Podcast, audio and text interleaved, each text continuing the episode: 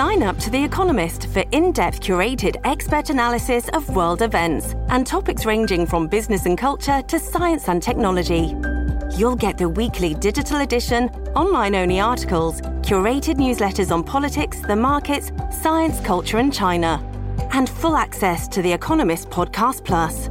The Economist is independent journalism for independent thinking. Go to economist.com and get your first month free. I'm Demian Bulwa, Metro editor at the San Francisco Chronicle. Today on Fifth and Mission, town gown relations create tension around UC Berkeley and Stanford. Our higher education reporter, Nanette Asimov, is here. We'll talk about the growth of those two beloved universities and the concerns from the cities near them that they aren't doing enough to provide housing and pay their fair share.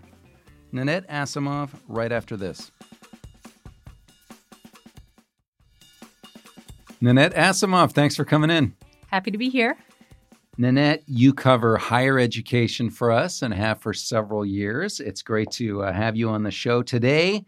Um, we're talking about a really fascinating subject you've been writing about town gown relations around UC Berkeley and Stanford. Um, before we get into the specifics, Cal and Stanford are growing a lot, and I think people probably sense that. But why are they growing, and how much are they growing? Looking at Stanford, um, they Stanford wants to grow quite a bit. They want to add, I think it's like ten thousand practically faculty, staff, and students. They want to add twenty six hundred beds. They want to grow. They want to. And this is uh, over what? Uh, over the next twenty years. Okay. So this is uh, something that that Stanford thinks is great. They'll um, be able to take the fantastic university that they are and bring it to more people, have more uh, research. It's just a something that that they think they can do, and they're asking the county of Santa Clara for a permit to do it.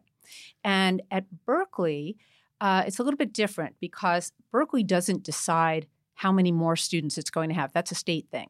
So we're looking back, and Berkeley has added maybe 9,000 students in the last 15 years to the shock of the city of Berkeley, where uh, the campus is.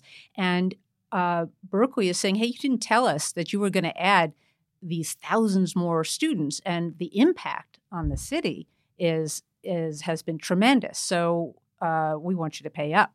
Gotcha, gotcha. Now, a lot of parents are probably heartened by the growing enrollment at these universities, although the only thing we hear about in the circles I travel is how much more difficult it is to, to get into to both. Get in. So it's difficult to see a lot of, of good news. It has gotten more difficult to get into to both despite the enrollment, right? It's true. It, it, has gotten more. But it's an interesting backstory at UC Berkeley because um, after the recession or right right through the recession, UC came up with an idea that, well, um, we can't add any more state subsidized students, so we'll just open the doors to non California residents because they pay full freight. And then uh, so they did, and that has been growing. Uh, but that has been an outcry among parents like you're talking about because yes. um, that means that they're taking away spots from, or so they say, you know, they're taking away spots from California residents. So the legislature, former Jerry Brown at the time, governor, um, said, well, if you're going to do that, then you have to find a way to bring in more California residents. And UC said, you know, they cost more money. We just can't do that. We're going to have to raise tuition. And so that wasn't acceptable. So they has, hashed it out. And that is uh, why more California residents have been coming into the university over the last 15 years. Um, so that's the backdrop that's of the, the enrollment gain at, exactly. at Berkeley. All right. So take us into the tension um, between the communities and the colleges. Where, where does that tension begin? I think it begins with housing um, because, as everybody knows, there's a huge housing crunch uh, all across the state right now. And where do you put all of these new students? Every time you add more students, you displace local residents. At least that's really how it is at Berkeley. And um, the city council, the mayor, Jesse Arreguín in Berkeley, said, Hey, you know, you didn't tell us you were going to have all these new students, and you need to mitigate the the effect of these students, which is the same word you hear down in Santa Clara. If you guys want to grow at Stanford, you need to mitigate all these students. You need to have the proper amount of housing, and so in both places, it's being able to take care of all these new students and faculty and staff who are being brought in. And you reported that UC Berkeley houses just, I think, 22% of its students, which is what, less than other it's colleges the lowest amount of the lowest proportion of students housed at any of the nine undergraduate UC campuses. And so and those are in things like dorms and dorms and also right it would be any city uh, I'm sorry, any campus owned housing. So so I guess that's all dorms, but even some frats and uh, um, housing that UC provides. Got it. And so um, that's a, a, really small proportion. If you can compare that to Stanford, which houses 100% of its undergrads, that's a huge difference. And even um, at UC Berkeley, where they say they're building more, they're creating more housing, but even in the next several years, they'll increase that to 35%, and it still will be the lowest of all the campuses. Okay, so what is the city of Berkeley doing about it, given that they're upset about the growth? They sued.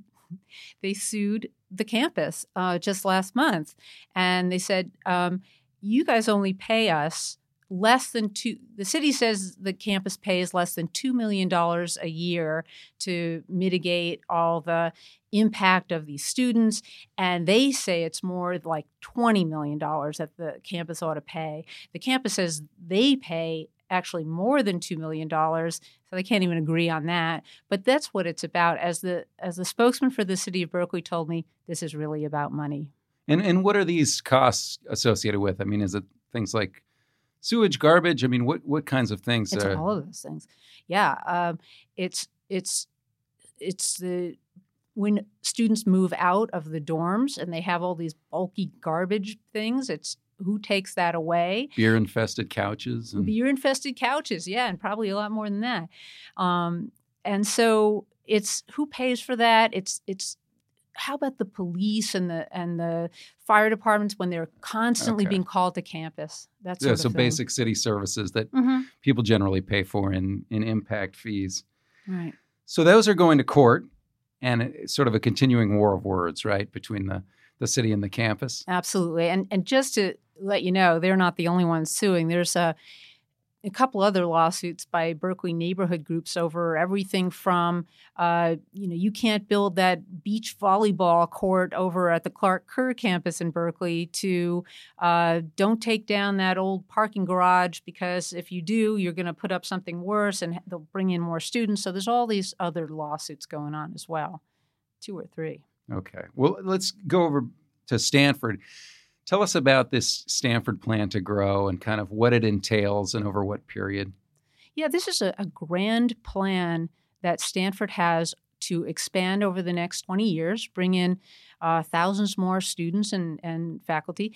And um, if you think about a $4.7 billion plan, I mean, anybody would say, well, that's that's huge, and that involves all kinds of accommodations that Stanford wants to make for the surrounding area. They want to create new housing, um, help the Palo Alto Unified School District, uh, create transportation and areas so just to in their view to mitigate the impact of all of this and the the county is saying uh, sorry that's not enough and it's an interesting fight because to anybody, 4.7 billion sounds like, well, that's kind of plenty. But Joe Simitian, who's the president of the Santa Clara County Board of Supervisors, says if you look a little closer, it's not really as great as you think because these are projects that you would be building anyway. These are projects you've already started, some of them. These are projects on your campus, and so they would benefit you, not us. And so the county wants to require more housing and more, there's that word again, mitigation for all the impact of the forthcoming people. But really, an, an, interesting fight because in the Bay Area, obviously, we we see these land use fights all the time, and it's about, you know, what are you bringing to the table? Are you right. bringing housing? Are you bringing economic development? how are you mitigating the traffic, the parking, et cetera. But this is a little different, right? I mean, now you're talking about these institutions that are somewhat beloved in the Bay Area and around the world. Um, how does that play out for the governments, that tension? Well, that's true. Um, and nobody would deny that Stanford just is a glorious benefit to the area. But then, so Stanford says, because we're so wonderful, we have the right to negotiate with you what uh, we'll give and what you'll take and, and all of that.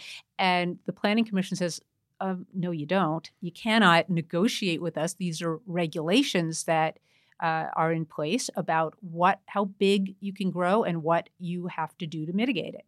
So um, there is that tension, and it's almost like it's almost like two countries, you know, negotiating their treaties, their policies, how they impact one another. And so uh, that's this famous town gown tension, you know, that that I looked up town gown when I wrote this story, and apparently this has been going back uh, centuries. The fight between the town and the university, back to the Middle Ages, when universities first sprung up in Europe they've been fighting with the towns. So, uh, for the Stanford case, uh, how does it play out now? How does that negotiation play out in the future? Uh, let's see. So the the county planning commission just gave the green light to Stanford's project, but they did require four times more housing than Stanford was proposing, and it looked. And what they did say also um, is that transportation they, they kind of give going to give stanford a little break. They wanted to really crack down on how much um, they wanted to limit how much uh, car use the, the students and the professors could do. And they said all right maybe that's a little unreasonable. And so now it goes to the county board of supervisors which i believe is expected to decide sometime in the next couple of months and uh, that's what we're waiting for. We'll see where this plays out and what the county requires. All right. So, one last question, Nanette. Yeah. Very important. Um, I have two daughters, as you may or may not know. Yes. Will they be able to get into the university of their choice? Well, Demian, considering that they're your daughters, they will no doubt qualify. The question is will there be anywhere for them to live? Ah, yes. Well, thank you so much, Nanette. Appreciate you coming in. It's a pleasure. Thanks to reporter Nanette Asimov for being here, to Libby Coleman for producing this episode, and thank you for listening. Fifth and Mission is part of the San Francisco Chronicle podcast network. If you like this show, we'd love it if you'd subscribe to it wherever you get your podcasts. And if you've got a minute to give us a quick review, that helps us build our audience so we can keep growing. You can support Fifth and Mission and the newsroom that creates it with a subscription to the San Francisco Chronicle. There are print and digital editions. Find out more at sfchronicle.com/subscribe.